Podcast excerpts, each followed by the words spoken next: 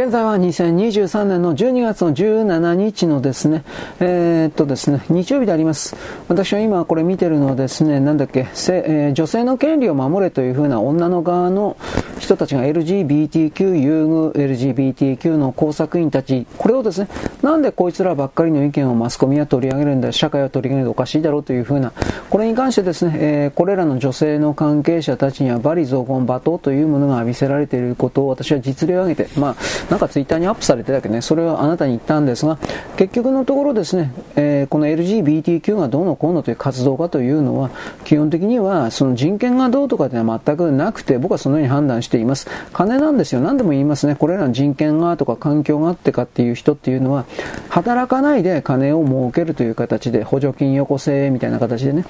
で、それだけで生きているので、結局それは自分の商売の種だから、働かないでわーわー言ってるだけ、なんとか悪いのだ、世界は悪いのだ、あなたが悪いのだ、だからこのかわいそうな人にお金をあげなくちゃいけないのだという構造を構築することで、あとは自動的にですね、お金が入ってくるという、その中にずっと座り、居座り続ける。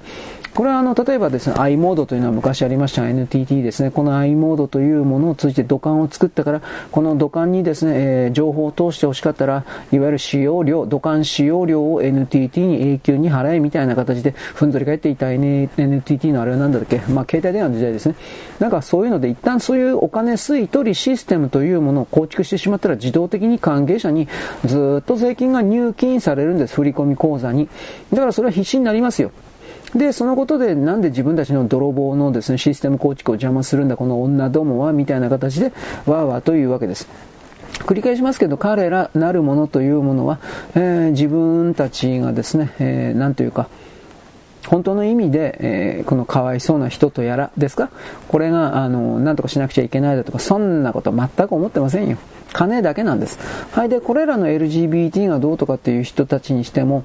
基本的に2024年、来年の、うん、11月ですか ?11 月の中旬ぐらいですよね。トランプ大統領が、こう今のままだったらまともにいけばどう考えたって大統領に返り咲くんですけれども、それが、まあで僕は、ね、いつも最悪のことを考えるので、えー、っと、不正選挙であるとかですね、様々なテロ活動によって、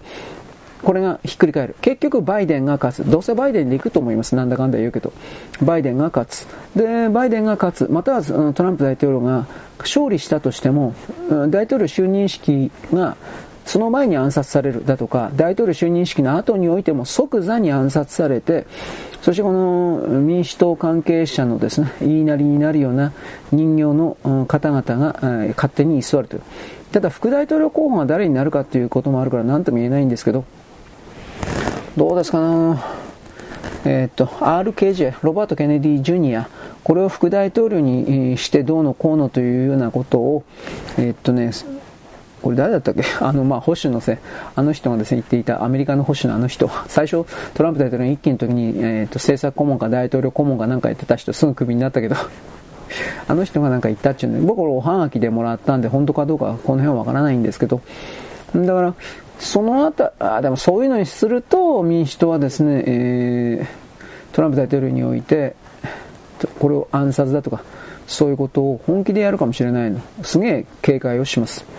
ただとにかくそのトランプ大統領が出てくることによってアメリカにおける今の状況がガラリとひっくり返されオバマたちが進めていたいな LGBTQ オカマみたいなそういうものたちでなければ人にあらずみたいなことをずっとこれ仕掛けてきましたけどこれが全部ひっくり返ってなかったことになる。その可能性が高い。そうなった時にそれはもちろん日本はアメリカの属国ですからこれがですね、右に習いということになります。で、この LGBTQ 的なものを法案をですね、公明党などの後押しも含めて、圧力も含めて、もちろんオバマたちアメリカの圧力も含めて策定した岸田さんという人が、これを改定できるわけないんで、普通の常識で考えれば。となると、そのトランプ大統領、2024年11月、うん、実際2025年の1月以降から大統領職に就くと、今しますけど、2025年以降において岸田さんが総理大臣をやってるっていうのはちょっと考えにくいんじゃないかなと個人的には思います。